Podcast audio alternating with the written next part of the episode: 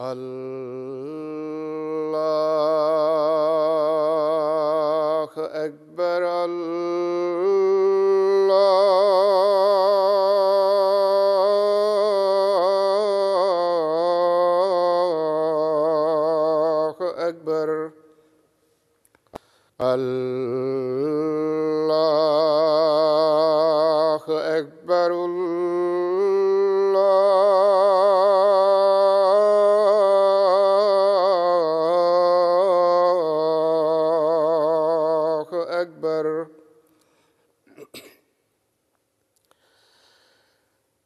واشهد أن لا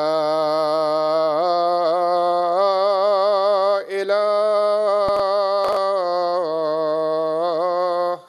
إلا الله.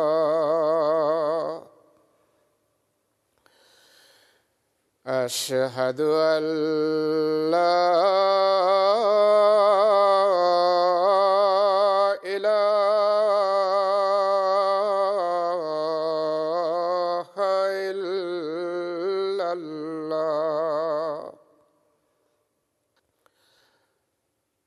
أشهد أن محمد رسول الله.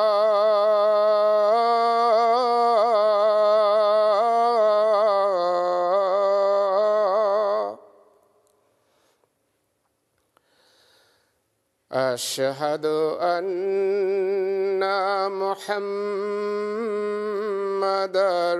رسول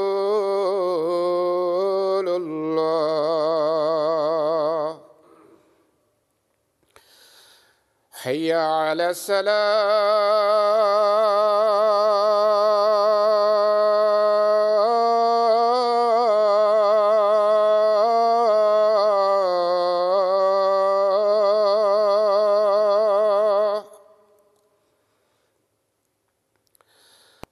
هيا على السلام.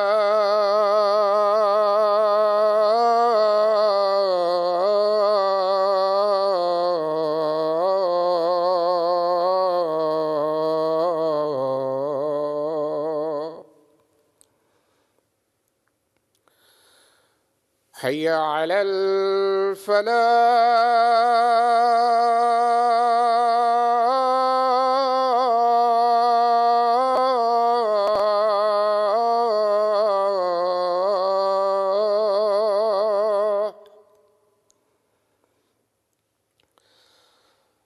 حي على الفلاح.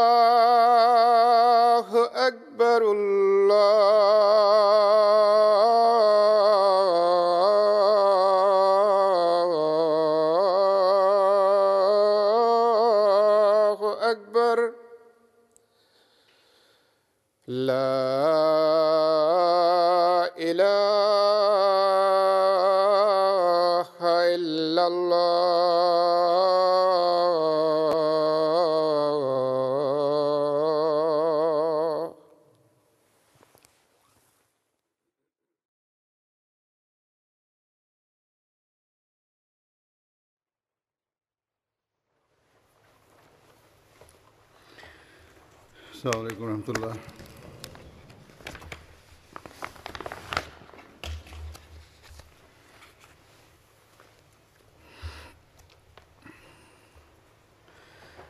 أشهد أن لا إله إلا الله وحده لا شريك له.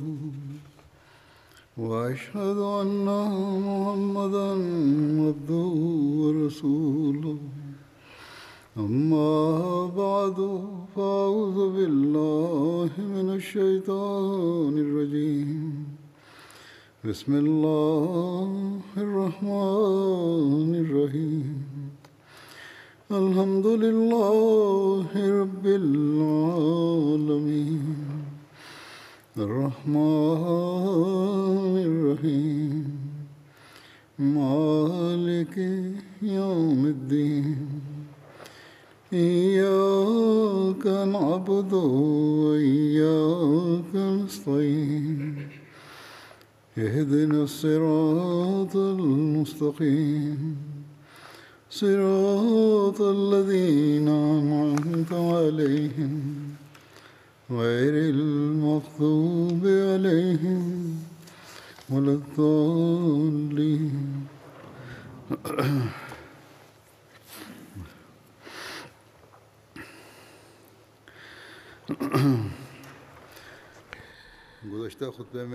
গত খোদ্বায় আমি হজরত উমরের শাহাদাতের প্রেক্ষাপটে হজরত উবায়দুল্লাহ বিন উমর। এবং হজরত ওসমানের পারস্পরিক বিতণ্ডার কথা বলেছিলাম। যেভাবে রায়ত বর্ণনা করা হয়েছিল সে প্রেক্ষাপটে আমি বলেছিলাম যে এটি কতটা সত্য আল্লাহ ভালো জানেন। তাদের নিজেদের মাঝে ঝগড়া হয়েছে। এ সম্পর্কে অনুসন্ধানের পর যেসব কথা সামনে এসেছে তা শুনিয়ে দিচ্ছি। এক জায়গায় এই উল্লেখ পাওয়া গেছে যে হজরত ওবায়দুল্লাহ বিন ওমর যখন হজরত ওসমানের সাথে ঝগড়া করেন তখন হজরত ওসমান খেলাফতের আসনে আসীন হননি। পূর্বেও এটি বলা হয়েছে যে ওবায়দুল্লাহ ওবায়দুল্লাহর সংকল্প ছিল যে তিনি মদিনার কোনো বন্দিকে জীবিত রাখবেন না। প্রথম যুগের মহাজেররা তার বিরুদ্ধে ঐক্যবদ্ধ হয় এবং তাকে বাধা দেন এবং তাকে কিন্তু তিনি হুমকি দেন যে আমি অবশ্যই তাদেরকে হত্যা করব। যত কৃতদাস যত বন্দী ছিল হত্যা করবেন তিনি এবং মহাজারদেরও তিনি তোয়াক্কা করেননি। আমার বিনাল আস তার সাথে লেগে থাকেন। এক পর্যায়ে তার বাড়ি আমার বিনাল আসের হাতে তুলে দেন এরপর সাদ বিন আবি তার কাছে আসেন তাকে বোঝানোর জন্য তার তার সাথে ওবায়দুল্লাহ বিন ওমর ঝগড়া করেন। যেভাবে বলা হয়েছিল হজরত ওসমানের সাথে তার ঝগড়া হয়, মানুষ দুজনকে পৃথক করে দেন। এই উল্লেখও পাওয়া যায় যে যখন এই ঘটনা ঘটে তখন হজরত ওসমানের হাতে বয়াত হয়নি। অর্থাৎ হজরত ওসমান তখনও খলিফা নির্বাচিত হন যেভাবে পূর্বে বলা হয়েছে। একই সাথে এই ইঙ্গিত পাওয়া যায় যে হজরত ওবায়দুল্লাহ কে এরপর বন্দি করা হয়। হজরত ওসমানের হাতে বয়াত করার পর খলাফতের আসনে তিনি যখন আসীন হন হজরত ওবায়দুল্লাহকে হজরত ওসমানের সামনে উপস্থাপন করা হয়। আমিরুল মোমেনিন মহাজের এবং আনসারদের একটি জামাতকে সম্বোধন করে বলেন যে আমাকে সেই ব্যক্তি সম্পর্কে তোমাদের মতামত জানাও যে ইসলামী শিক্ষা বাস্তবায়নের প্রতি বাদ সেধেছে। হজরত আলিবিন আবি তালে বলে তাকে ছেড়ে দেয়া ইনসাফ বিবর্জিত কাজ হবে। আমার মতে তাকে হত্যা করানো উচিত। অর্থাৎ ওবায়দুল্লাহ বিন ওমরকে হত্যা করানো উচিত। কিন্তু কোনো কোনো মহাজের এই মতকে অগ্রহণযোগ্য এবং কঠিন মতামত আখ্যা দিয়েছেন এবং বলেন যে গতকাল ওমরকে হত্যা করা হয়েছে আজকে তার পুত্রকে হত্যা করা হবে। এই আপত্তি উপস্থিত লোকদেরকে দুঃখ ভারাক্রান্ত করে। আর হজরত আলীও নীরব হয়ে যান। যাই হোক এরপর হজরত ওমর হজরত ওসমান চাইতেন যে এই স্পর্শকাতর পরিস্থিতি উত্তরণের বিষয়কে পরামর্শ দেখ হজরত আমর বিন আলাস সেই অধিবেশনে ছিলেন তিনি বলেন যে আল্লাহ তালা আপনাকে এই দোষের ঊর্ধ্বে রেখেছেন এটি তখনকার ঘটনা যখন আপনি মুসলমানদের আমির ছিলেন না এই ঘটনা যেহেতু আপনার খেলাফতকালে ঘটেনি তাই এর কোনো দায় দায়িত্ব আপনার উপর বর্তায় না। কিন্তু হজরত ওসমানও এই মতে আশ্বস্ত হতে পারেননি এবং তিনি যা উত্তম মনে করেছেন তা হলো রক্তপণ পরিশোধ করা উচিত। তিনি বলেন যে আমি এই নিহতদের বলি তাই রক্তপণ নির্ধারণ করে আমার সম্পদ থেকে সে রক্তপণ আদায় করব। এটি এই সম্পর্কে একটি মতামত।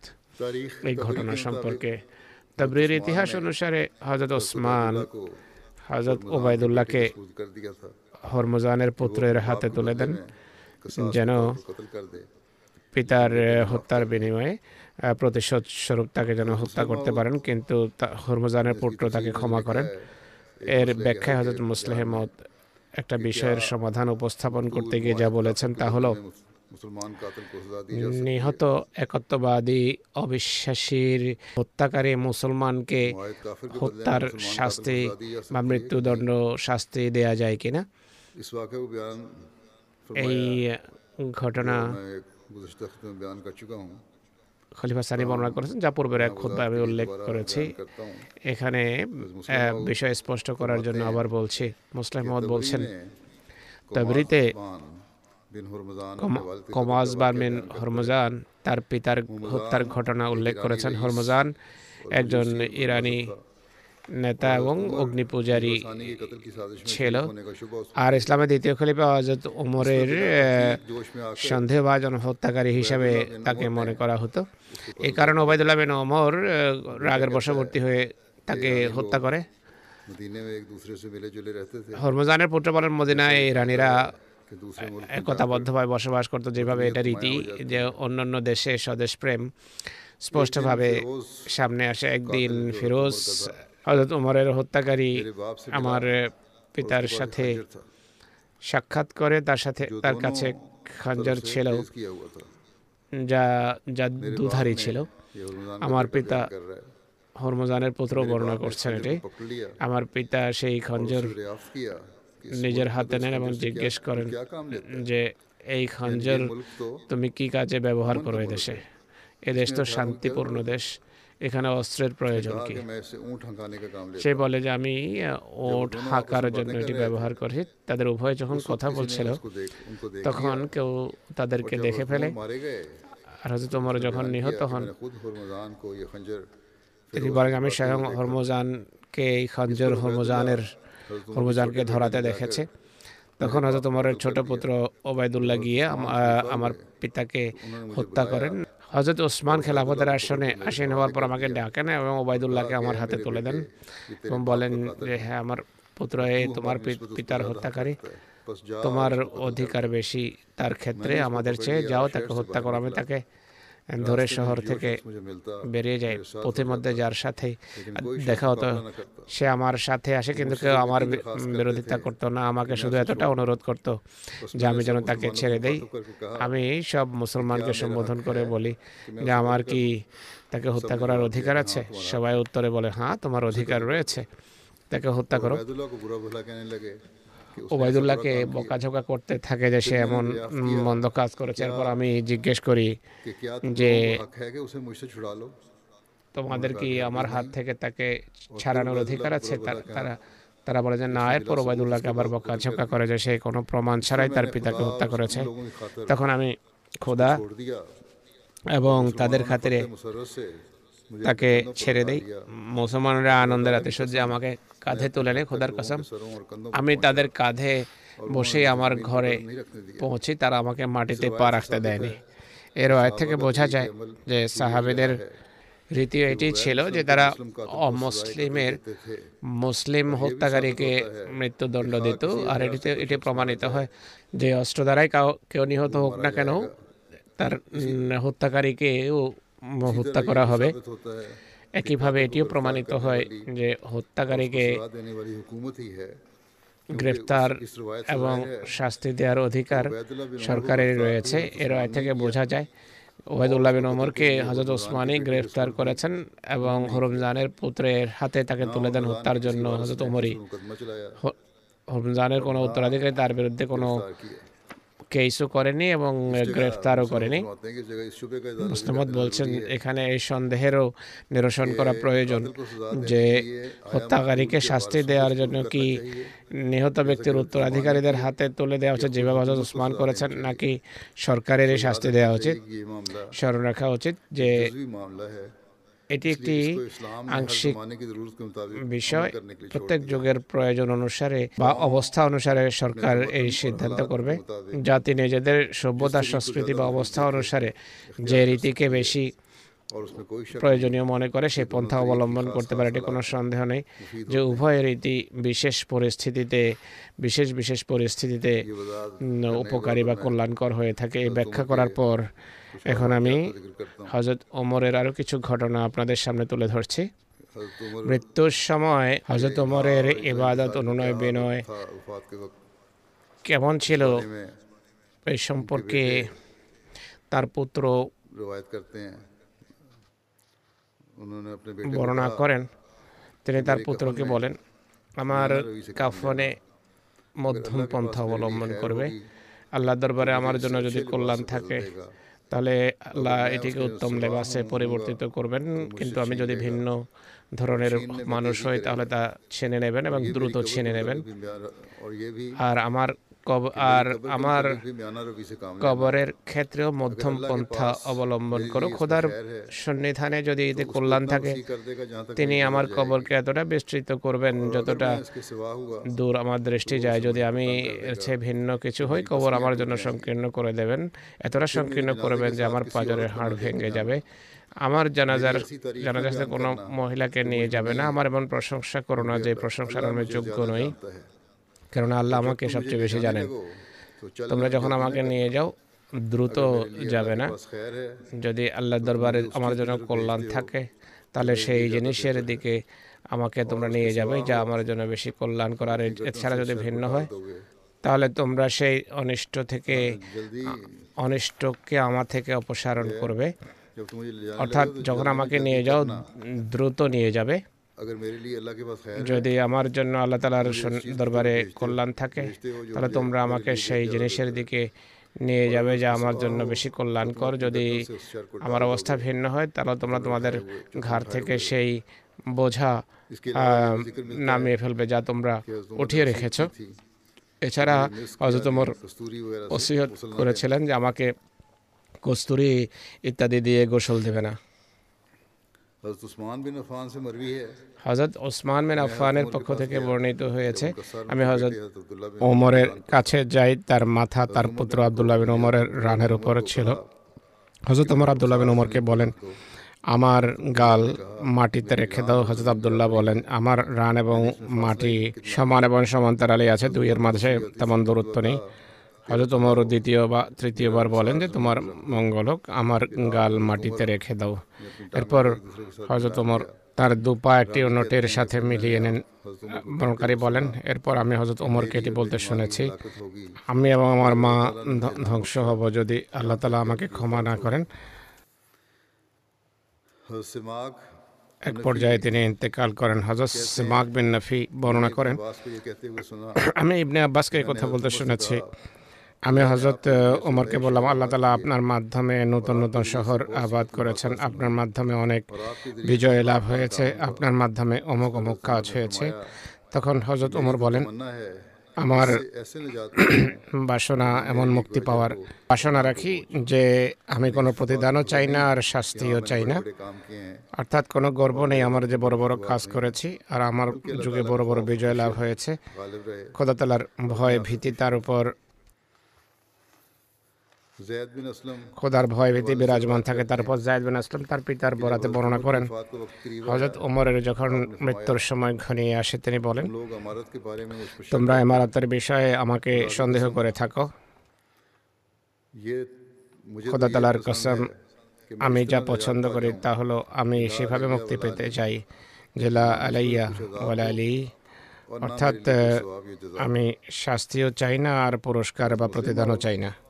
হজরত মুসলাহমদ রাজি আল্লাহ তালা আনহু এ সম্পর্কে বলেন হজরত উমরের মতো মহান মানুষ যিনি সারাটা জীবন ইসলাম ধর্মের জন্য চিন্তা এবং ইসলামের জন্য দুঃখ করে কাটিয়ে দিয়েছেন, যিনি বড় থেকে বড় ত্যাগ স্বীকার করেছেন, যদিও কর্মের দিক থেকে তার ত্যাগ এবং কোরবানি আবু বকরের ত্যাগ এবং কোরবানি পর্যন্ত পৌঁছেনি কিন্তু ইচ্ছা এবং নিয়তের দিক থেকে সমান ছিল হজরত আবু বকরের যখন মৃত্যু হয় হজরত ওমর রাজিউল্লাহ আনহর চোখ থেকে অস্ত্র ছড়তে থাকে।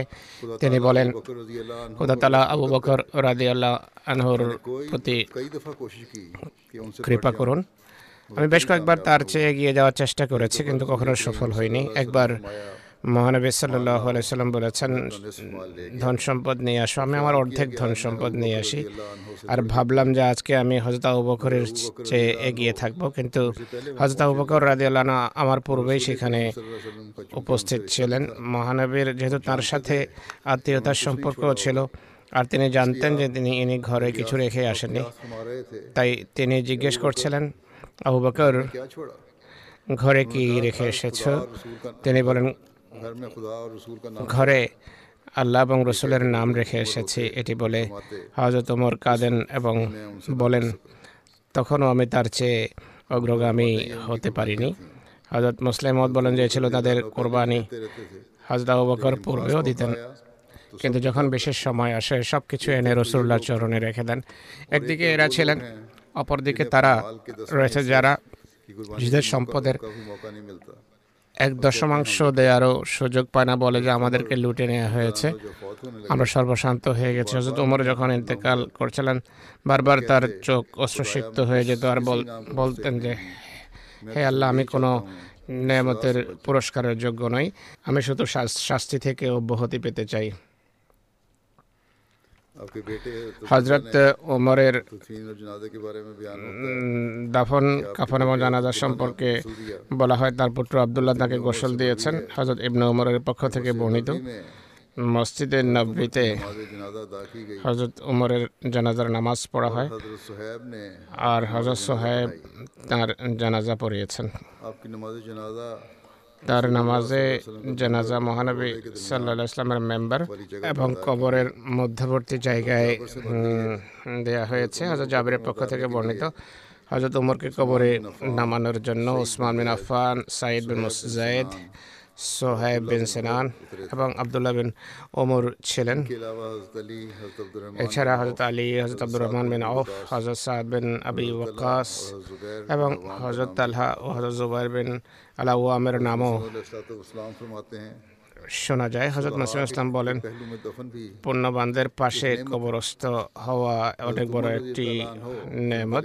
হজরত ওমর রাজিউল্লাহ সম্পর্কে লেখা আছে মৃত্যুসজ্জায় হজরত আয়সা রাদি আল্লাহ তালা আনহার কাছে এই বার্তা পাঠিয়েছেন যে মহানবের পাশে যে জায়গা আছে তা যেন তাকে দেওয়া হয়। হজরত আয়সা রাজি আল্লাহ তালা আনহা ত্যাগ স্বীকার করেন এবং সেই জায়গা তাকে দিয়ে দেন এবং বলেন মা বাকি আলী হাম্মন এরপর আমার আর কোনো দুঃখ নেই।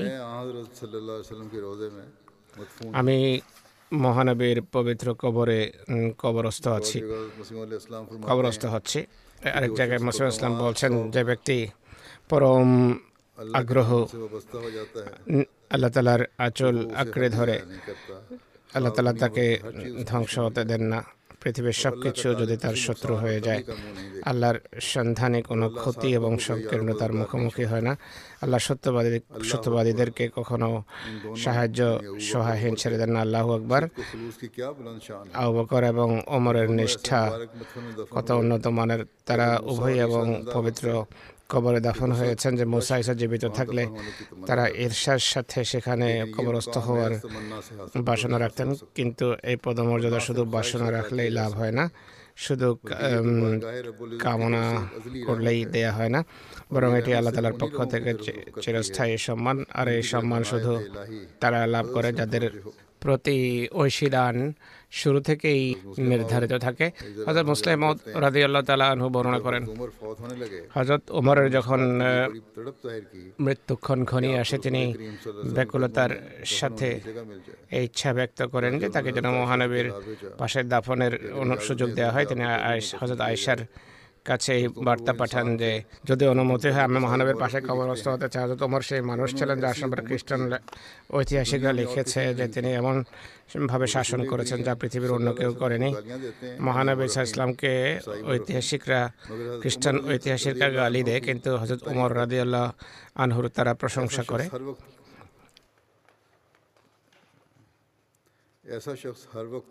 এমন ব্যক্তি যে সবসময় তার সাহচর্যে ছিল।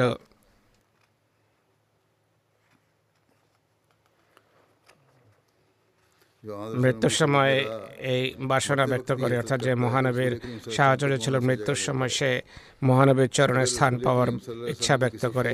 মহানবীর আল্লাহর সন্তুষ্টের জন্য কোনো কাজ করতেন না মর্মে কিছু যদি কোনো সময় প্রকাশ পেত।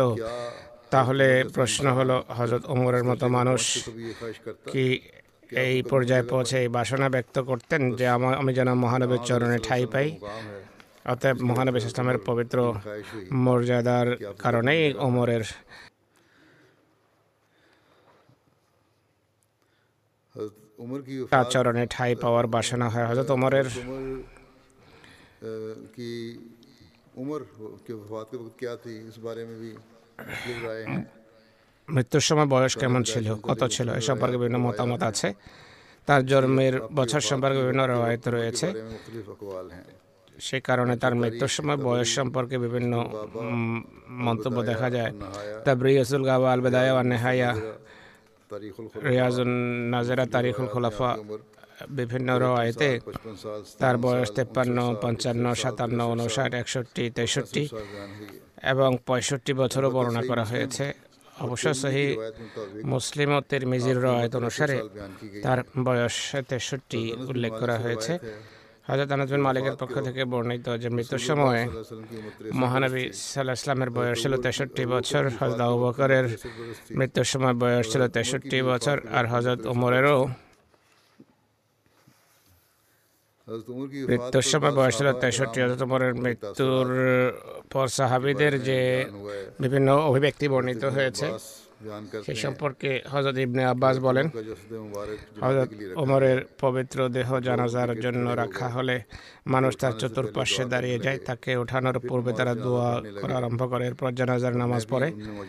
আর আমিও তাদের মাঝে উপস্থিত ছিলাম। এক ব্যক্তি আমার কাঁধে হাত রেখে আমাকে আশ্চর্যান্বিত করে আমি দেখি হজরত আলী বিন আবু তালেব তিনি তিনি হজরত ওমরের জন্য রহমতের দোয়া করেন এবং বলেন তিনি তার পেছনে এমন কোনো ব্যক্তিকে রেখে জানি যে তার চেয়ে বেশি আমার কাছে এভাবে প্রিয় হবে। যে যে আমি তার মতো কাজ করে আল্লাহর সাথে মিলিত হতে পারে। খোদার কাছে আমি মনে করতাম যে আল্লাহ তাকে তার সাথীদের সাথে রাখবেন। অর্থাৎ হজরত তার সাথীদের সাথে রাখবেন আর আমি জানি মহানবী সাল্লাহ ইসলাম এর কাছে অনেকবার আমি এটি শুনেছি। অনেকবার আমি এটি শুনতাম। মহানবী বলতেন জাহাব তো আনা ও আবু বাকরিন। ও দাখাল তো আনা ও আবু বাকর ও অমর ও খারাজ তো আনা ও আবু বকর ওয়া ওমর। আমি এবং আবু বকর ও ওমর গিয়েছি আমি এবং আবু বকর ও ওমর প্রবেশ করেছি। আমি এবং আবু বকর ও ওমর বেরিয়েছি। বিভিন্ন ঘটনা বর্ণনা করতে গিয়ে তিনি এগুলো বলেছেন। জাফর বিন মোহাম্মদ তার পিতার পক্ষ থেকে বর্ণনা করেন। হজরত ওমর বিন খাত্তাবকে যখন গোসল ও কাফন দেয়া হয়। আর খাটিয়ার উপর রেখে দেওয়া হয়। হজরত আলী তার কাছে দাঁড়িয়ে তার প্রশংসা করেন এবং বলেন খোদার কসম এই চাদরে আবৃত মানুষের চেয়ে ভূপৃষ্ঠে অন্য কোনো মানুষ বেশি প্রিয় নয় যার আমল নামা সাথে নিয়ে আমি আল্লাহর সাথে মিলিত হব। আবু মাখালাতের পক্ষ থেকে বর্ণিত হজরত আলী ইবনে আবি তালেব বলেন মহানবী সাল্লাহ সাল্লাম ইন্তেকাল করার পূর্বেই আমি জানতে পেরেছি যে মহানবীর পর আবু বকর আমাদের মাঝে সর্বোত্তম। হজরত আবু বকর ইন্তেকাল করার পূর্বে আমি, আমরা জানতে পেরেছি হজরত আবু বকরের পর আমাদের মাঝে সবচেয়ে শ্রেষ্ঠ হলেন হজরত ওমর জায়দ বিন ওহাব বর্ণনা করেন। আমরা হজরত আবদুল্লাহ বিন মাসুদের কাছে আসি। তিনি হজরত ওমরের কথা বলতে গিয়ে তো কাঁদেন যে তার পানি ঝরে চোখের পানি ঝরে কঙ্করও ভিজে যায়। তারপর তিনি বলেন হজরত ওমর ইসলামের জন্য এক সুরক্ষিত দুর্গ ছিলেন। মানুষ এই এই দুর্গে প্রবেশ করতো আর বের হতো না। একটি সুদৃঢ় দুর্গ ছিলেন। মানুষ সেই দুর্গে প্রবেশ করতো আর বের হতো না। তার মৃত্যুর মাধ্যমে সেই দুর্গে ফাটল দেখা দেয় মানুষ তা থেকে বেরিয়ে সেই দুর্গ থেকে এখন বেরিয়ে যাচ্ছে। আবু ওয়াইলের পক্ষ থেকে বর্ণিত হজরত আবদুল্লাহ বিন মাসুদ বলেন যদি হজরত ওমরের জ্ঞান পাল্লা এক পাল্লায় রাখা হয় বাকি সমস্ত মানুষের জ্ঞান ওপর পাল্লায় রাখা হয় হজরত ওমরের পাল্লা ভারী হবে। আবু ওয়াইল বলেন আমি ইব্রাহিমের কাছে উল্লেখ করেছি তিনি বলেন খোদার কাসম বিষয়টি এমনই। আবদুল্লাহ বিন মাসুদ এর চেয়ে বড় কথা বলেছেন। তাহলে আমি জিজ্ঞেস করলাম তিনি কি বলেছেন? তিনি বলেন হজরত উমরের যখন মৃত্যু হয়। তো জ্ঞানের দশ থেকে নয়টা অংশ হারিয়ে গেছে। হজরত আনাস বলেন হজরত ওমর বিন খাত্তাবের যখন শাহাদতের ঘটনা ঘটে হজরত আবু তালহা বলেন আরবে কোনো শহরে বা গ্রাম্য ঘর এমন নেই যে ঘরের হজরত ওমরের শাহাদতে ক্ষতি হয়নি। অর্থাৎ প্রত্যেকের এত সাহায্য করতেন যে অবশ্যই সবার ক্ষতি হবে বা সবাই প্রভাবিত হবে। হজরত আবদুল্লাহ বিন সালাম হজরত ওমরের জানাজার পর হজরত ওমরের খাটিয়ার কাছে দাঁড়িয়ে বলেন, হে ওমর আপনি কতই উন্নত মহান ইসলামী ভাই ছিলেন সত্যের জন্য উদার এবং মিথ্যার জন্য কৃপণ ছিলেন। সন্তুষ্ট হওয়ার সময় সন্তুষ্ট হতেন রাগের ক্ষেত্রে আপনি রাগ করতেন। পবিত্র দৃষ্টি এবং অনেক বড় ব্যক্তিত্বের অধিকারে ছিলেন অযথা প্রশংসাও করতেন না আর পরচর্চাও করতেন না। একটি রয়েতে রয়েছে। হজরত ওমরের যখন ইন্তেকাল হয় হজরত সাইদ বিন জায়েদ হজরত সাইদ বিন জায়েদ কাঁদেন তখন কেউ বলেন হ্যাঁ আবুল আওর আপনি কেন ক্রন্দন করছেন? তিনি বলেন, ইসলামের জন্য আমি কাঁদছি, নিশ্চয়ই হজরত ওমরের মৃত্যুতে ইসলামে এমন বিপত্তি দেখা দিয়েছে, শূন্যতা দেখা দিয়েছে, যা কেয়ামত পর্যন্ত পূর্ণ হবে না। হজরত ইবনে ওমর বর্ণনা করেন, মহানবীর জীবদ্দশায় আমরা বলতাম মহানবী সাল্লা ইসলামের উম্মতে তারপর সর্বশ্রেষ্ঠ হলেন আবু বকর এরপর হজরত ওমর এরপর রয়েছেন হজরত ওসমান রাজিয়াল্লাহ তালা আনহুম হজরত হুজাইফা বলেন হজরত ওমরের যুগে ইসলামের দৃষ্টান্ত ছিল সেই ব্যক্তির নিয়ে যে লাগাতার অব্যাহতভাবে উন্নতি করতে থাকে তার শাহাদতের ঘটনা যখন ঘটে সেই যুগ হারিয়ে যায় এবং অনবরত অবনতি হতে থাকে অবনতি হচ্ছে। হজরত ওমরের স্ত্রী সন্তান সম্পর্কে বিভিন্ন বর্ণনা রয়েছে। বিভিন্ন সময়ে তার দশজন স্ত্রী ছিলেন যাদের ঘরের নয় পুত্র এবং চার কন্যা হয়েছে তাদের একজন হল হজরত হাফসা রাজি আল্লাহ তালা আনহা। যিনি মহানবের পবিত্র স্ত্রী হওয়ার সম্মান পেয়েছেন। হজরত জৈনব বিন মজউন প্রথম ছিলেন। তিনি হজরত উসমান বিন মজুনের বোন ছিলেন। তার গর্ভে তার পুত্র আবদুল্লাহ আব্দুর রহমান অমর এবং হজরত হাফসা হজরত উম্মে কুলসুম যিনি হজরত আলীর কন্যা ছিলেন। তার ঘরে তার যে সন্তান হয়েছে তার নাম জাহেদ আকবর এবং রোকাইয়া মলাইকা বিনতে জারওয়াল। তাকে উম্মে কুলসুম বলা হয়।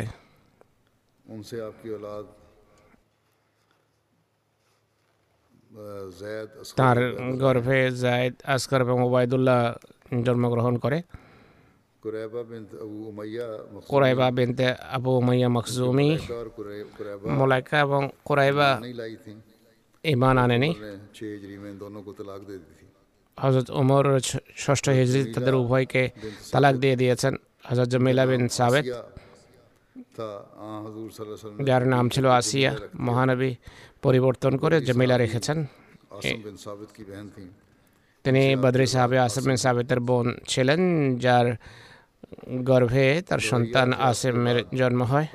লোহাইয়ার গর্ভে তার পুত্র আব্দুর রহমানের জন্ম হয়।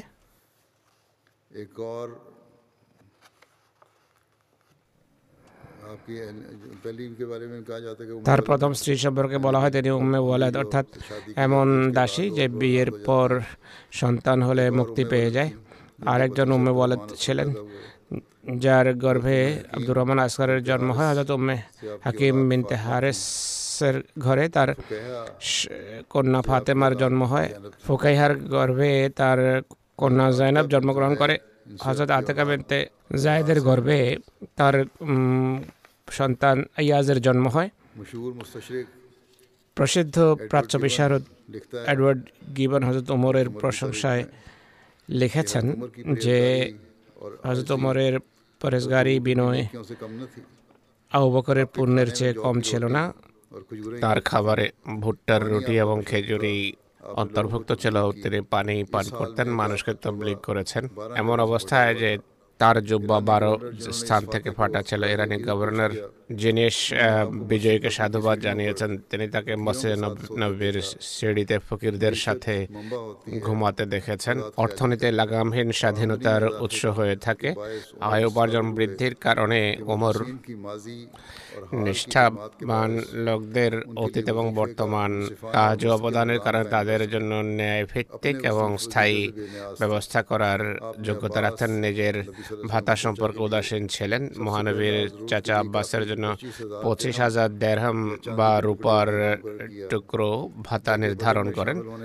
বদরের যুদ্ধে অংশগ্রহণকারী বুজুগ সাহাবিদের প্রত্যেকের জন্য পাঁচ হাজার দেড়হাম নির্ধারণ করেন। মোহাম্মদ ইসলামের অন্যান্য সাহাবিদেরকে বার্ষিক পুরস্কার হিসাবে তিন হাজার রৌপ্য টুকরা তারা পুরস্কৃত করা হয়েছে।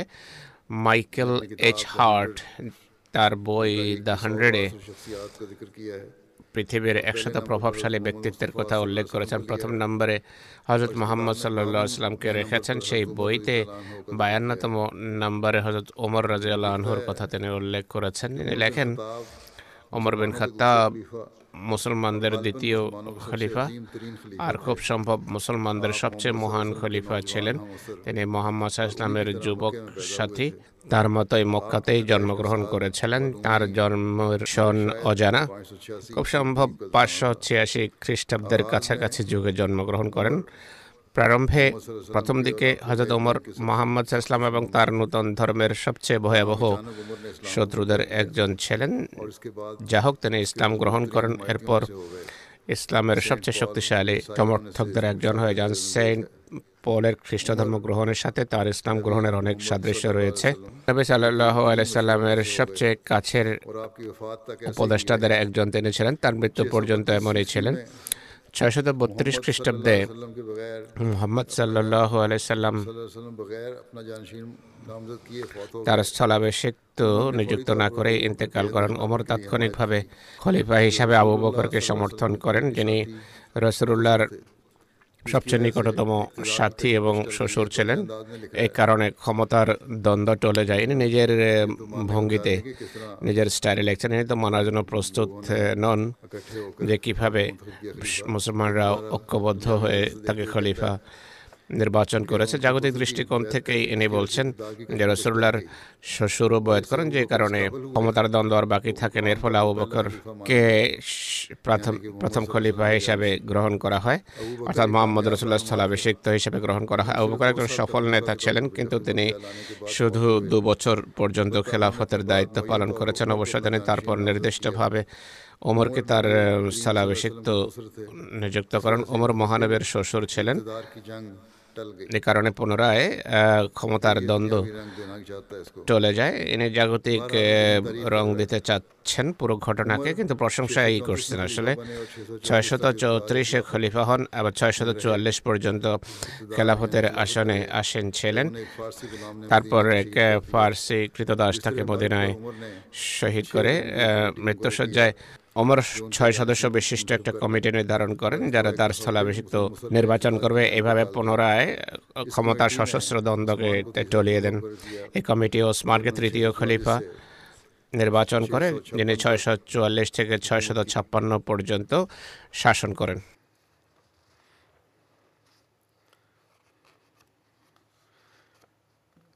এই লেখক লেখছেন যে হজরত ওমরের দশ বছরের খেলাফতকালে ছিল, যখন আরবরা সবচেয়ে গুরুত্বপূর্ণ বিজয় অর্জন করে। তার খেলাফতের আসনে সমাসীন হওয়ার স্বল্পকাল পরে আরব বাহিনী সিরিয়া এবং ফিলিস্তিনে হামলা করে। যা তখন যা তখন রোমান সাম্রাজ্যের অংশ ছিল ইয়ারমুকের যুদ্ধ হয় ছয়শো ছয়ত্রিশে। তখন আরবরা রোমান বাহিনীর বিরুদ্ধে এমন সাফল্য অর্জন করে, যার ফলে রোমান বাহিনীর কোমর ভেঙে যায়। দামেস্ক সে বছরই বিজিত হয়। জেরুসালেম দু বছর পর অস্ত্র সমর্পণ করে। ছয়শো একচল্লিশ খ্রিস্টাব্দ পর্যন্ত আরব, পুরো ফিলিস্তিন এবং সিরিয়া জয় করে। বর্তমান তুর্কি দিকে তারা অগ্রসর হচ্ছিল। ছয়শো উনচল্লিশ খ্রিস্টাব্দে আরব বাহিনী মিশরে প্রবেশ করে, যা বাইজেন্টাইন সরকারের অধীনে ছিল। তিন বছরের ভিতর আরব পুরো মিশর জয় করে নেয়। ইরাক যা পারস্য সাম্রাজ্যের অংশ ছিল। এখানে আরবদের হামলা হজরত উমরের খেলাফতের আসনে আসীন হওয়ার পূর্বেই আরম্ভ হয়ে গিয়েছিল। আরবদের মূল বিজয় হয় কাদসিয়ার যুদ্ধে এটি ছয়শত ছয়ত্রিশ খ্রিস্টাব্দে হজরত উমরের যুগেই হয়। ছয়শো একচল্লিশ খ্রিস্টাব্দ পর্যন্ত পুরো ইরাক আরবদের করতলগত হয়। এখানেই কথার শেষ নয়। আরব বাহিনী পারস্যেও হামলা করে। নেহাওয়ানদের যুদ্ধে ছয়শত বিয়াল্লিশ খ্রিস্টাব্দে শেষ ইরানি বাদশাদের সেনাবাহিনীকে হ্যাঁ, চূড়ান্তভাবে পরাজিত করে ওমরের যখন মৃত্যু হয় ছয়শো চুয়াল্লিশ খ্রিস্টাব্দে পশ্চিম ইরানের বেশিরভাগ অংশ মুসলমানদের করতলগত হয়। হজরত ওমরের মৃত্যুর পরও আরব বাহিনী অগ্রযাত্রার উচ্ছ্বাস উদ্দীপনা থেমে যায়নি। পূর্ব দিকে তারা পারস্যের বিজয়ের কাজ সমাপ্ত করে আর পশ্চিমে উত্তর আফ্রিকায় তারা অগ্রসর হতে থাকে। ওমরের বিজয়ের ব্যক্তির যে গুরুত্ব সেই বিজয়ের স্থায়িত্ব ততটাই গুরুত্বপূর্ণ যদিও ইরানের জনবসতি ইসলাম গ্রহণ করে কিন্তু অবশেষে তারা আরব শাসন থেকে বেরিয়ে যায় কিন্তু সিরিয়া ইরাক এবং মিসর এমনটি করেনি। তারা আরব সভ্যতার রূপ গ্রহণ করে আজ পর্যন্ত একই অবস্থা বিরাজমান। নিঃসন্দেহ মোরকে শাসন নীতি নির্ধারণ করতে হয় যেন এই মহান রাজত্বের কার্যক্রম সুচারুরূপে চালানো যায় যা তার বাহিনী জয় করেছে তিনি সিদ্ধান্ত করেছেন যে আরবরা যে অঞ্চল জয় করেছে, সেখানে যেন তাদের একটা বিশেষ সামরিক মর্যাদা লাভ হয় আর স্থানীয়দের থেকে তারা পৃথক ছাউরিতে যেন থাকে। অধীনস্থদের মুসলমান বিজয়ীরা যারা আরব ছিল, তাদেরকে কর দিতে হতো এবং তারা পুরো শান্তি এবং নিরাপত্তার মাঝে জীবনযাপন করতে পারতো। এছাড়া তাদের উপর অন্য কোনো দায়িত্ব বর্তাত না বিশেষ করে তাদেরকে ইসলাম গ্রহণে বাধ্য করা হতো না। এ কথা থেকে প্রমাণিত হয় যে আরবদের অভিযান ধর্মীয় যুদ্ধ ছিল না, বরং জাতিগত যুদ্ধ ছিল যদিও ধর্মের এলিমেন্টের কথা উড়িয়ে দেওয়া যায় না। উমরের সাফল্য নিঃসন্দেহে গভীর প্রভাব রাখে। মোহাম্মদ ইসলামের পর ইসলামের বিস্তারের ক্ষেত্রে তিনি গুরুত্বপূর্ণ ভূমিকা রেখেছেন। তার বিজয় ছাড়া হয়তো ইসলাম ততটা বিস্তার লাভ করতে পারত না যতটা আজকে এটি বিস্তৃত। এছাড়া হজরত ওমরের যুগে বিজিত অঞ্চল এখনও আরবি। নিঃসন্দেহে মোহাম্মদ সাল্লাহ সাল্লাম, যিনি সবচেয়ে গুরুত্বপূর্ণ কারণ ছিলেন। তিনি মূলত এই উন্নতির জন্য সাধুবাদ লাভের যোগ্য, কিন্তু উমরকেও উপেক্ষা করা অনেক বড় ভ্রান্তি হবে তার বিজয়। হজরত মোহাম্মদ সাল্লাহ ইসলামের প্রভাবাধীন থাকার কারণে ফলাফলস্বরূপ স্বয়ংক্রিয়ভাবে হয়নি। কিছুটা বিস্তৃতিত অবধারিত ছিল, কিন্তু ততটা হওয়া সম্ভব ছিল না যতটা ওমরের অসাধারণ নেতৃত্বে হয়েছে। এটি হয়তো অনেককে বিস্মিত করবে যে ওমর, যিনি পাশ্চাত্যে এক অজানা ব্যক্তিত্ব। তাকে শার্লিমান বা জুলিয়াস সিজারের মতো প্রখ্যাত ব্যক্তিবর্গের চেয়ে বড় মর্যাদা দেওয়া হবে। কিন্তু তা সত্ত্বেও ওমরের যুগে আরবদের বিজয় শার্লিমান এবং জুলিয়াস সিজারের মোকাবেলায় ব্যাপ্তি এবং সময়ের দৃষ্টিকোণ থেকে অনেক বেশি গুরুত্বপূর্ণ। আরেকজন প্রফেসর রয়েছেন ফিলিপ কেহেইটি। তিনি লিখছেন তার বই হিস্ট্রি অফ দ্য আরবসে লিখছেন যে সাদামাটা খ্রিস্ট্র এবং মোহাম্মদ সাল্লাহ আলাইসাল্লামের সক্রিয় এবং দক্ষ অমর, যিনি দীর্ঘকায় এবং মজবুত দেহের অধিকারী আর স্বল্পকেশী, তিনি খেলাফতের আসনে আসীন হওয়ার পর কিছুকাল ব্যবসা বাণিজ্যের মাধ্যমে জীবন অতিবাহিত করার চেষ্টা করেছেন।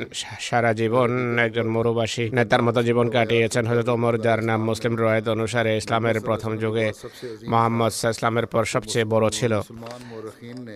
মুসলমান ঐতিহাসিকরা তার তাকোয়া ন্যায়পরায়ণতা এবং সাদামাটা জীবনের দৃষ্টান্ত হিসাবে তুলে ধরেছে খলিফার ব্যক্তিত্বে যত গুণাবলী থাকতে পারে সেই গুলোর সমাহার হিসেবে উপস্থাপন করেছে তার মহান চরিত্র এবং আচরণ সমস্ত বিবেকবান স্থলাভিষিক্তের জন্য অনুসরণীয় হয়ে বলা হয় তার কাছে শুধু একটি কামিজ এবং একটি আলখাল্লা ছিল উভয়টিতে জোড়া এবং তালি স্পষ্টভাবে দেখা যেত।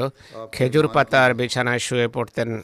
ইমানের দৃঢ়তা আর ন্যায় পরায়ণতা বা ইনসাফকে সমনত করা আরব ও ইসলামের উন্নতি আর শান্তি ছাড়া অন্য কোনো চিন্তা তার মাথায় ছিল না। এই এই স্মৃতিচারণ অব্যাহত থাকবে ইনশাল্লাহ আগামীতে। এখন কতক প্রয়াত ব্যক্তির স্মৃতিচারণ করব, তাদের মাঝে প্রথম স্মৃতিচারণ হবে শ্রদ্ধেয়া সাহেবজাদে আসফা মাসুদ সাহেবার যিনি ডক্টর মির্জা মুবাসের আহমদ সাহেবের স্ত্রী ছিলেন, যিনি হজরত মির্জা বশির আহমদ সাহেবের পুত্র। সম্প্রতি তার ইন্তেকাল হয়েছে, বিরানব্বই বছর বয়সে। ইন্নালিল্লাহ ইন্নাইলাহি রাজিউন তিনি হজরত মসিহ মাসলামের দৈহিত্রী এবং হজরত নবাব মুবারকা বেগম সাহেবা ও নবাব মোহাম্মদ আলী খান সাহেবের সবচেয়ে কনিষ্ঠ কন্যা ছিলেন। হজরত মির্জা বশির আহমদ সাহেব রাজি আল্লাহ তালা আনহুর পুত্রবধূ। আল্লাহ তালার কৃপায় ওসিয়ত করেছিলেন তিনি। তিনি তার পেছনে এক পুত্র এবং চার কন্যা রেখে গেছেন। তার পুত্র তারেক আকবর সাহেব বলছেন মা সবসময় জামাত ও খলিফা ওয়াক্তের প্রতি বিশ্বস্ত ছিলেন। সবসময় জামাতের সেবায় সেবার চেষ্টায় লেগে থাকতেন। ওসিয়তের দাবি পূরণের চেষ্টা করতেন। জীবদ্দশায় হিসায় জায়দা দিয়ে দিয়েছিলেন। প্রত্যেক বছর মরহুমদের পক্ষ থেকে চাঁদা দিতেন। গরিবদের প্রাণ ঢালা এবং গোপনে সাহায্য করতেন। চাকর বাকরদের সম্পর্কে প্রায় বলতেন, এরা তোমাদের ভাই বোনের ন্যায়, তাদের দেখাশোনা করো। আত্মীয়তার বন্ধন রক্ষার চেষ্টা করতেন। চেষ্টা করতেন তার পক্ষ থেকে কারও যেন কষ্ট না হয় রীতিমতো নামাজ পড়তেন। আল্লাহ এবং বান্দার অধিকার প্রদানকারিনী এক নারী ছিলেন। তার পুত্রবধূ বলছেন, পুত্রবধূ নেইমা সাহেব বলছেন, আমেরিকায় যখন আমাদের গৃহের নির্মাণ কাজ শেষ হয়, তিনি বলেন, এই ঘরে জিনিসপত্র আনার পূর্বে ঘরের প্রত্যেক কোণে কামরায় নফল পড়ো তিনি বলছেন, আমার মায়ের হেন্তেকালের পর আমাকে বলেন, তুমি কথা মনে করো না। যে তোমার মা নেই আমি তোমার মা সত্যি তার ভালোবাসা পূর্ণ দোয়াকারিণী ব্যক্তিত্ব আমাকে মায়ের চেয়ে বেশি ভালোবাসা দিয়েছে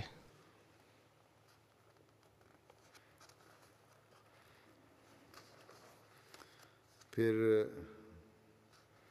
हमेशा ये नसीहत करती थी সবসময় নসিহত করতেন যে খেলাফতের সাথে কখনো সম্পর্ক ছিন্ন করবে না। আর আমার সাথে তার বিভিন্ন সম্পর্ক ছিল হুজুর বলছেন। আমার দাদির বোনও ছিলেন দ্বিতীয় মায়ের পক্ষ থেকে। এদিক থেকে তিনি আমার দাদিও আখ্যায়িত হতেন খালাও ছিলেন। সম্পর্কে আর ফুফিও ছিলেন। তিনি বলতেন যে সব সম্পর্ক সত্ত্বেও আমি খলিফায় ওয়াক্তের অনুগত অনুগত অধীনস্থ শুধু কথার কথাই নয় সত্যিই এই সম্পর্ককে তিনি খেলাফতের সাথে যে সম্পর্ক সেটি বিশ্বস্ততার সাথে রক্ষা করেছেন। অনেক বেশি সৎকা খয়রাতকারিনী ছিলেন তারিখে যদি চাঁদা বিধবা এবং শিক্ষকদের এমনকি কাদিয়ানের চাকর বাকরদের পক্ষ থেকেও তিনি চাঁদা দিতেন। গৃহ পরিচারিকাদের যখন বিদায় করতেন, অনেক কিছু দিতেন যাওয়ার সময়, আর বলতেন যে কোনো ভুল ভ্রান্তি হলে ক্ষমা করবে। তার এক মেয়ে সায়দা বলছেন, ছোট বয়সেই আমাদের মা আল্লাহর সাথে আমাদের এভাবে পরিচিত করেছেন যে বলতেন জুদার ফেতারও যদি প্রয়োজন হয়, আল্লাহর কাছে সাহায্য চাও। আর খেলাফতের প্রতি শ্রদ্ধাশীল হওয়ার অনেক নসিহত করতেন।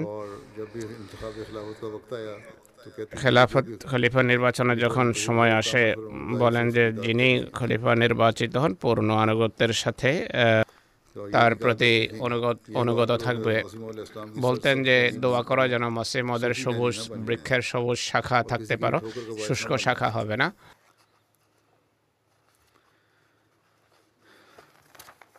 আর কারও জন্য হোচটের কারণ হবে না। কেউ যেন তোমাকে দেখে হোচট না খায়। তার কন্যা নুসরত জাহান বলছেন শৈশব থেকে আমাদের তরবিয়তের দিকটা তিনি দৃষ্টিতে রেখেছেন। কোরআন পড়ার সময় কোনো আয়াতে দাঁড়িয়ে আমাদের অর্থ বোঝাতেন বা অন্য কোনো নসিহত করতেন আর সবসময় বুজুর্গদের স্মৃতিচারণ করতেন। অনেক অমূল্য নসিহত কাহিনী তার মুখস্থ ছিল। প্রায় সময় তিনি তা রিপিট করতেন এবং আমাদেরকে শোনাতেন। লাহোর জেলার সদর লজনা ফৌজিয়া শাহ সাহেবা ফৌজিয়া শামীম সাহেবা যিনি নবাব আমতুল হাফিজ বেগম সাহেবার কন্যাও তিনি বলেন যে অসাধারণ নারী ছিলেন। যখনই চাঁদার তাহারিক করা হতো গুরুত্ব অনুধাবন করার পর মুক্ত হস্তে তিনি চাঁদা দিতেন। কখনো মৌখিকভাবে কখনো লিখিত চাঁদার চিরকুটে লিখে চাঁদার প্রতিশ্রুতি দিতেন আর অনেক বড় অঙ্ক দিতেন। তিনি একই সাথে বলতেন কোথাও এটি উল্লেখ করবে না। খুবই সরল মতে নারে ছিলেন ব্যক্তিগত বিষয়ে। অনেকেই তাকে কৃপণ মনে করত। কিন্তু নিজে সাদামাটা জীবনযাপন করতেন। সৎকা খায়রাতের ক্ষেত্রে ছিলেন উন্মুক্ত হস্ত তিনি বলছেন একবার মসজিদের চাঁদার জন্য তাহারিক করি আমি আমার এলাকায়। এটি বলার পর প্রায় এক কোটি রূপে অনেক রূপের বিশাল অঙ্ক আমাকে পাঠিয়ে দেন। মসজিদ নির্মাণের জন্য। তার দৈহিত্রী রাজিয়া বলছেন, অনেক পূর্ণ কথা শৈশবে আমাদেরকে বলতেন। সৌভাগ্যশালিনী হওয়ার দোয়া শেখাতেন। ভবিষ্যতের সৌভাগ্যের জন্য এবং স্বামী পাওয়ার জন্য দোয়া করার নসিহত করতেন আর বলতেন, ছোট ছোট বয়সে আমার লজ্জা পেলে, তিনি বলতেন, আল্লাহ, বা আল্লাহ তালার কাছে লজ্জার কিছু নেই। মন খুলে চাও, আল্লাহ তালার কাছে ধর্মীয় বই, পুস্তক আদি রীতিমতো পড়তেন। প্রায় গাড়িতে সফর চলাকালে দোয়া এবং বিভিন্ন দোয়া ভিত্তিক কবিতা পাঠ করতেন। আল্লাহ আল্লাহ তালা তার প্রতি মাখফেরত করুন, কৃপা করুন, তার সন্তান সন্ততিকে এবং পরবর্তী প্রজন্মকে তার পদাঙ্ক অনুসরণের তৌফিক দান করুন। পরবর্তী স্মৃতিচারণ হবে শ্রদ্ধা কেলারা আব্বা সাহেবার যিনি রোলান সাইসন বাইব সাহেবের স্ত্রী, তিনি কাজাকস্তানের সাবেক আমির ছিলেন। তার স্ত্রী ইনি, যিনি গত মাসে ইন্তেকাল করেন। ইন্না লিল্লাহি রাজিউন। আতাউর রব চিমা সাহেব কাজাকিস্তানের মোবাল্লেগ লিখছেন। চুরানব্বই, পঁচানব্বই সনে বয়াত করার সৌভাগ্য অর্জন করেছেন কাজাকিস্তানের খুবই প্রসিদ্ধ পরিবারের সাথে তার সম্পর্ক ছিল। তার স্বামী শ্রদ্ধেয় রোলানসান বায়েক সাহেব কাজাকস্তান জামাতের প্রথম আমির এবং রাজ প্রেসিডেন্টের উপদেষ্টাও ছিলেন। কাজাক ভাষার প্রসিদ্ধ সাহিত্যিক তিনি কালারা সাহেবাও খুব ভালো অনুবাদক এবং লেখিকা ছিলেন। কাজাকস্তানের জামাত প্রতিষ্ঠার সাধুবাদ পাওয়ার যোগ্য কালারা সাহেব এবং তার স্বামী রোলান সাহেব। শ্রদ্ধেয় কেলারা সাহেবা কোরআনের কাজাক ভাষায় অনুবাদও করেছেন। যা ছাপা হয়নি, কিন্তু এর মাধ্যমে জামাতের প্রতি তার যে ভালোবাসা, সেটি স্পষ্টভাবে সামনে আসে। অর্থাৎ তিনি কাজাকস্তানে আহমদীয়তের বিস্তার এবং ফলে ফলে সুশোভিত হওয়াটা দেখতে চেয়েছেন। এর জন্য যথাসাধ্য চেষ্টাও করতেন। স্থানীয় মোল্লারা বিরোধিতা করতে গিয়ে এই বংশের কথা অবশ্যই বলতো। যারা বলে এরা আহমদি, কাজাকস্তানে এরাই আহমদীয়ত নিয়ে এসেছে। মরুমা ক্লারা সাহেবার এক কন্যা মারবা সাসেন রায়বা লিখছেন মা ভালো অনুবাদক ছিলেন আর বহুমুখী এবং দৃঢ় ব্যক্তিত্বের অধিকারিণী অত্যন্ত স্বচ্ছ এবং উজ্জ্বল ব্যক্তিত্বের অধিকারিণী ছিলেন পঁচানব্বইতে লন্ডনে প্রতিষ্ঠিত কাজাক সাংস্কৃতিক কেন্দ্র হাউস অফ প্রতিষ্ঠাতার একজন ছিলেন লন্ডনে তিনি কাজাকিস্তান বই লিখেছেন তখনই জামাতের সাথে পরিচিত হন। হাজর খলিফাতুল আবে রেহমউল্লাহর হাতে বয়াত করার সৌভাগ্য হয়েছে তার। তিনি বলছেন, তিনি শুধু সন্তানদের মা ছিলেন না, বরং যারা তার কাছে সাহায্যের জন্য আসতো মায়ের পদমর্যাদা রাখতেন। নুরম নুরেম তাইবেক সাহেব বলছেন জামাতের সব যুবক আহমদি সার্বিকভাবে জামা তামাম জামাতে আহমদিয়া কাজাকিস্তানের জন্য মায়ের মর্যাদা রাখতেন। আমি দশ বছর কাল তার সেই যুগ দেখেছি যার প্রথম তিন বছর তিনি গভীর উৎসাহ উদ্দীপনার সাথে অনেক পাহাড়ের ন্যায় জামাতের সুরক্ষা এবং জামাতের সেবায় রত থাকতেন তার বয়স এবং বই পুস্তক ইত্যাদি লেখার কারণে ব্যস্ততা বাড়লেও আন্তরিকভাবে সবসময় জামাতের বেশি বেশি কাজ করার চেষ্টা থাকতো আর খেলাফত জামাতের সাথে সবসময় নিষ্ঠা বজায় রাখার চেষ্টায় থাকতেন।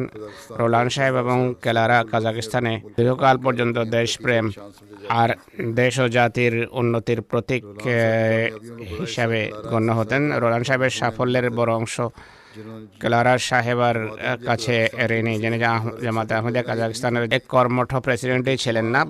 বরং পুরো জামাত আহমদে কাজাকিস্তানের প্রথম আমিরের শিক্ষিকাও ছিলেন তিনি বলেন, আমার মনে আছে ছিয়ানব্বই থেকে নিরানব্বই বা তারপরও খুব সুন্দরভাবে জামাতের মিশন মিশন হাউসে লাজনার সাপ্তাহিক ক্লাস নিতেন। লাজনার উপস্থিতি নিশ্চিত করেছেন।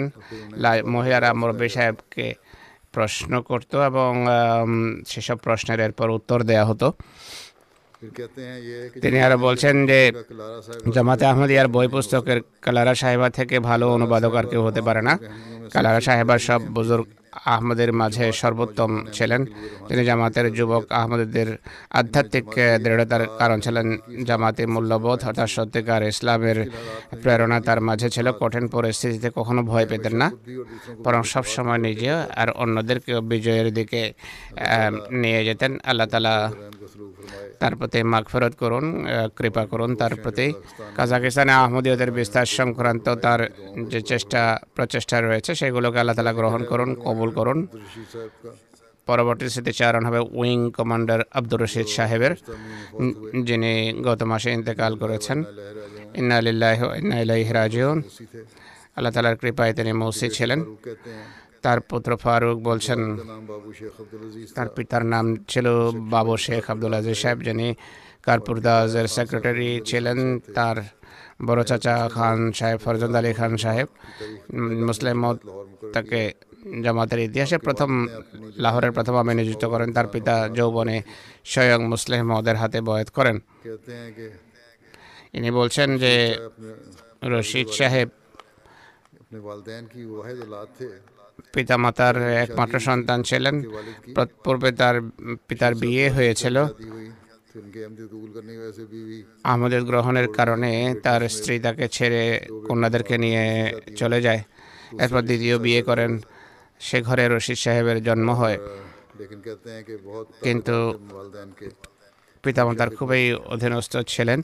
সবসময় তাদের সেবা করতেন এবং আনুগত্যের চেতনায় তাদের প্রতিটি কথা মানতেন। দেশ বিভাগের পর পিতা দেশ বিভাগ পর্যন্ত কাদিয়ানে পিতা প্রলেখা করেন। দেশ বিভাগের পর তিনি অন্যান্য কাফেলার সাথে কাদিয়ান থেকে লাহোর স্থানান্তরিত হন। প্রথম কয়েক পরিবারের সাথে পিতামাতার সঙ্গে রাবোয়ায় গিয়ে বসতি স্থাপন করেন। চুয়ান্নর কাছাকাছি এয়ারফোর্স কমিশন নেন। বিভিন্ন এয়ার বেইসে তার খোদায়ন হতো, যেখানে ছিলেন আহমদীয়কে পরিষ্কারভাবে তুলে ধরতেন, প্রকাশ করতেন। কিছুকাল সরকারের পক্ষ থেকে তিনি লিবিয়াতেও ছিলেন ডেপুটেশনে, যদিও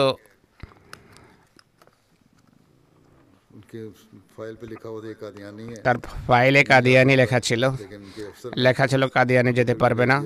কিন্তু তার কর্মকর্তা তাকে পাঠিয়ে দিয়েছেন বলেন যে তুমি ছাড়া অন্য কাউকে দেখছি না ইন ইলেকশনে একবার আমাদের পিতা লিবিয়ার পাকিস্তানের সফিরের সাথে সাক্ষাৎ করেন পাকিস্তানের দূতের অফিসে প্রবেশ করার পর একদিকে আরবি ভাষায় জামাতের বিরুদ্ধে বই পুস্তক এবং প্যাম্পলেট রাখা ছিল রশিদ সাহেব বীরত্বের সাথে তাকে সাহসিকতার সাথে দুধকে জিজ্ঞেস করেন যে এগুলো কেন রেখেছেন দুধ বলে যে চিন্তা করো না এগুলো আজে বাজে বই পুস্তক জিয়াউল হক সরকার এর পক্ষ থেকে ছাপিয়ে পাঠানো হয়েছে যেন এখানে বিতরণ করা হয় সব আরব আরব দেশে যত দূতাবাস রয়েছে পাকিস্তানের সব জায়গায় পাঠানো হয়েছে উনিশশো বিরাশি সনে খলিফা রাবে যখন স্পেন এসেছিলেন তার এক রিপোর্টের ভিত্তিতে খলিফা রাবে রহমুল্লাহ তাকে লিবিয়ার আমির জামাত নিযুক্ত করেন, নিজেই সেই পত্রে লিখে দেন আমির হিসাবে তার নাম। লিবিয়ার প্রথম আমির জামাত ছিলেন তিনি।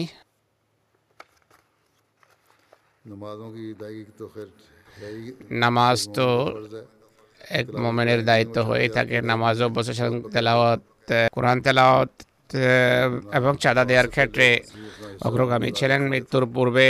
তার হিসায় আমদ আদায় করে দিয়েছেন ওয়াকফজিদের নিজের চাঁদা নিজের পক্ষ থেকে এবং বুজুর্গদের পক্ষ থেকে প্রদান করতেন।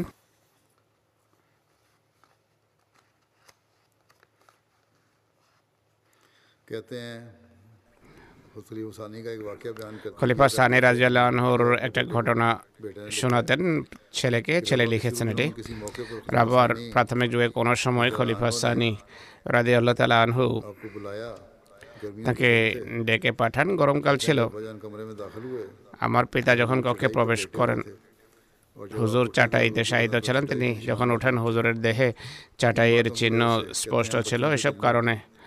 আমাদের হৃদয়ে খেলাফতের প্রতি গভীর ভালোবাসা ও আনুগত্যের চেতনা, প্রেরণা বৃদ্ধি পায় এবং দৃঢ় হয়।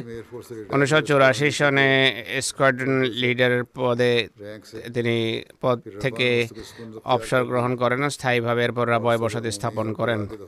সদর মমি এবং কাজা বিভাগে কিছুকাল কাজ করেন।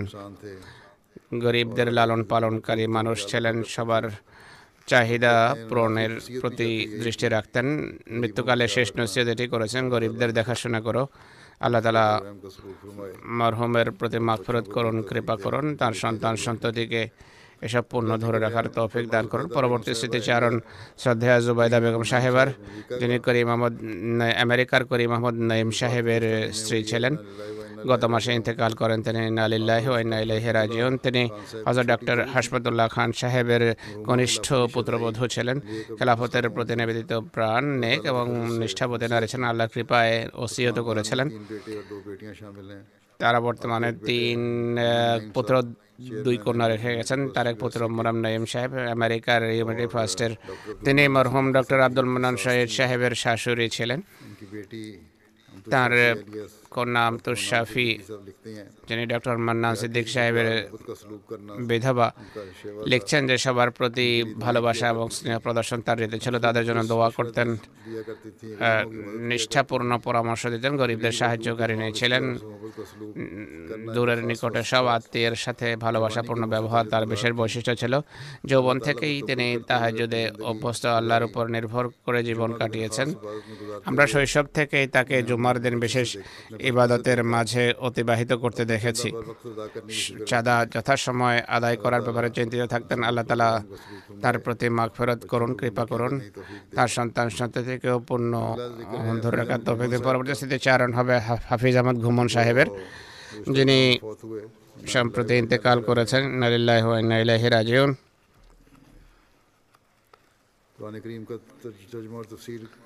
কোরআনের অনুবাদ এবং তফসির পড়ার বিশেষ আগ্রহ রাখতেন। হজরত মাসিম ইসলামের সব বই তিনি পড়ে ফেলেছিলেন। ধর্ম সেবার ধর্মের কাজ করার সুযোগ হয়েছে। সময়ানুবর্তী ছিলেন অতিথিপরায়ণ সন্তানদের প্রতি গভীর স্নেহ ভালোবাসা রাখতেন, খুবই সরল প্রকৃতির পরিশ্রম মানুষ ছিলেন। সবসময় জিক্রে এলাহিতে রত থাকতেন। সৃষ্টির প্রতি সহানুভূতির ক্ষেত্রে অগ্রমায় ছিলেন। কষ্ট করে হলেও অন্যদের স্বাচ্ছন্দ্যের আরামের ব্যবস্থা করতেন, বিধান করতেন। তিনি আল্লাহর কৃপায় ওসিয়ত করেছিলেন। ছেড়ে যাওয়া পরিবারে তিন পুত্র, তিন কন্যা রেখে গেছেন। তার এক, জামাতা।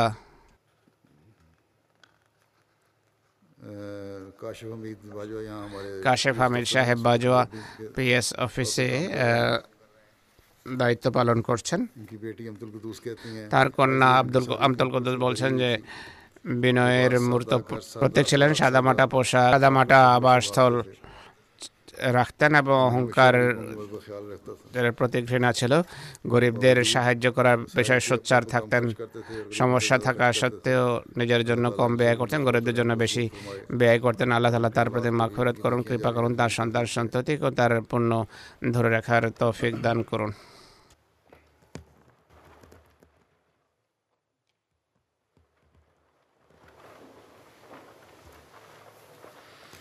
الحمد لله الحمد لله نحمده ونستعينه ونستغفره ونؤمن به ونتوكل عليه ونعوذ بالله من شرور أنفسنا ومن سيئات أعمالنا. من يهده الله فلا مضل له ومن يضلل فلا هادي له. ونشهد أن لا إله إلا الله. ونشهد أن محمدا عبده ورسوله. عباد الله رحمكم الله. إن الله يأمر بالعدل والإحسان.